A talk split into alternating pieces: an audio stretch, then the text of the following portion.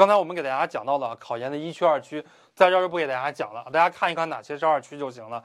内蒙、广西、海南、贵州、云南、西藏、甘肃啊、青海，对吧？我们有有几所是教育部直属的师范大学，哎，我们给大家看一下，教育部直属的师范大学总共有这六所，这六所呢都不简单啊，这六所都不简单，包括这九所，就加上南师大，然后再加上湖师大，然后再加上华南师大，呃，就是下边这六所加这三所加起来，咱们国家呢，咱们国家有一千八百所。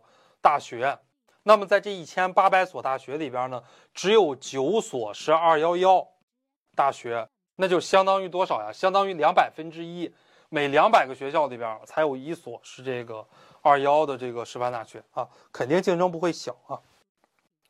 华东师范大学学科教学是不是很难呀？呃，不太建议大家考九八五，你的本科不是二幺幺啊，不太建议大家考九八五。呃，看前面是不是有一个院校推荐？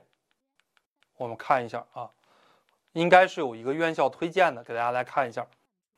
哎，对，大家看一下考研择校的黄金法则：二幺幺九八五大学在全国的认可度比较高，对吧？我我为什么我是一个北京人啊？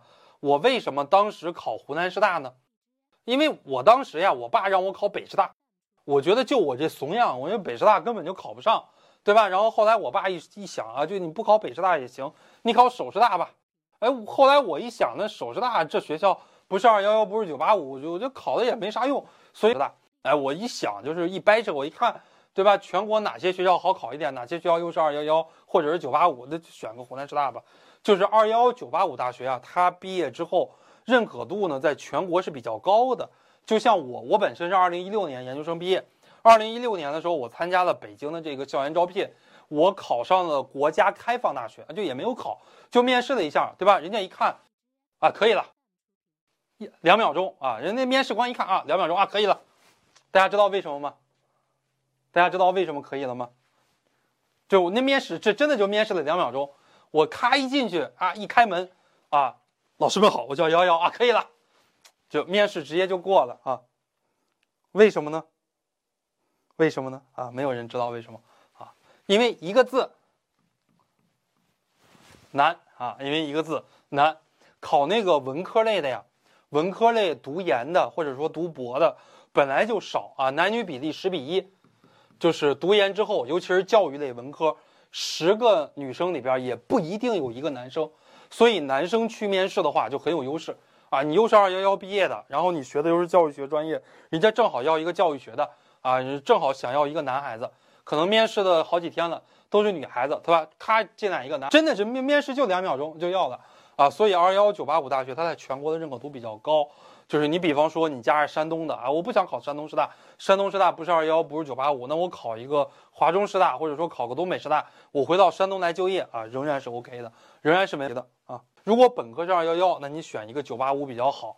为什么呢？我们就拿华东师大这个学校来讲，比方说华东师范大学学科英语。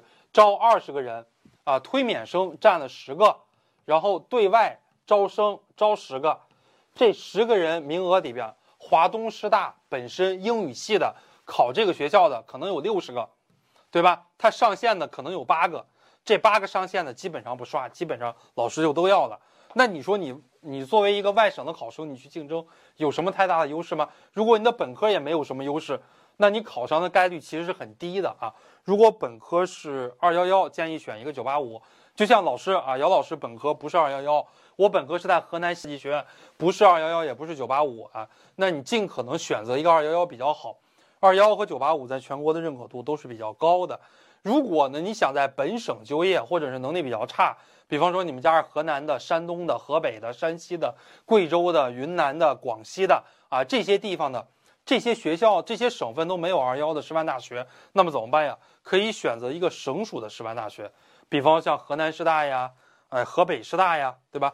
浙江师大、贵州师大、辽宁师大啊，这些省份的话都是没有二幺的师范大学的，所以说选择一个问题也不大。但是你如果有一天啊，你想出省工作，那么你这个文凭，呃，在我们今天看来，这个文凭的含金量就很低了。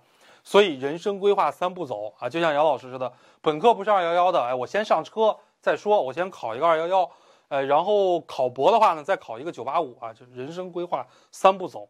呃，这是一个比较中肯的建议啊，因为我这些年也参加过一些招聘啊，也见过一些招聘，关注过一些招聘，也带了十年考研的学生。呃，我以我自己亲身的经历告诉大家，建议大家本硕呀，至少有一个阶段是在二幺幺大学里边读的。为什么呢？因为你如果在二幺幺大学里边读的话，它会有很多的机会啊，因为有很有很多的这个要求，就是本硕必须有一个阶段是二幺幺。或者本硕必须有一个阶段是九八五啊，九八五可能我们现在很多同学一下没有办法企及，但是二幺幺的话呢，我们稍微伸手对吧，跳一下，哎，就像那个科勒啊，那个那个大猩猩对吧，那个那个摘那个香蕉似的，哎，还是有机会摘到这个香蕉的啊。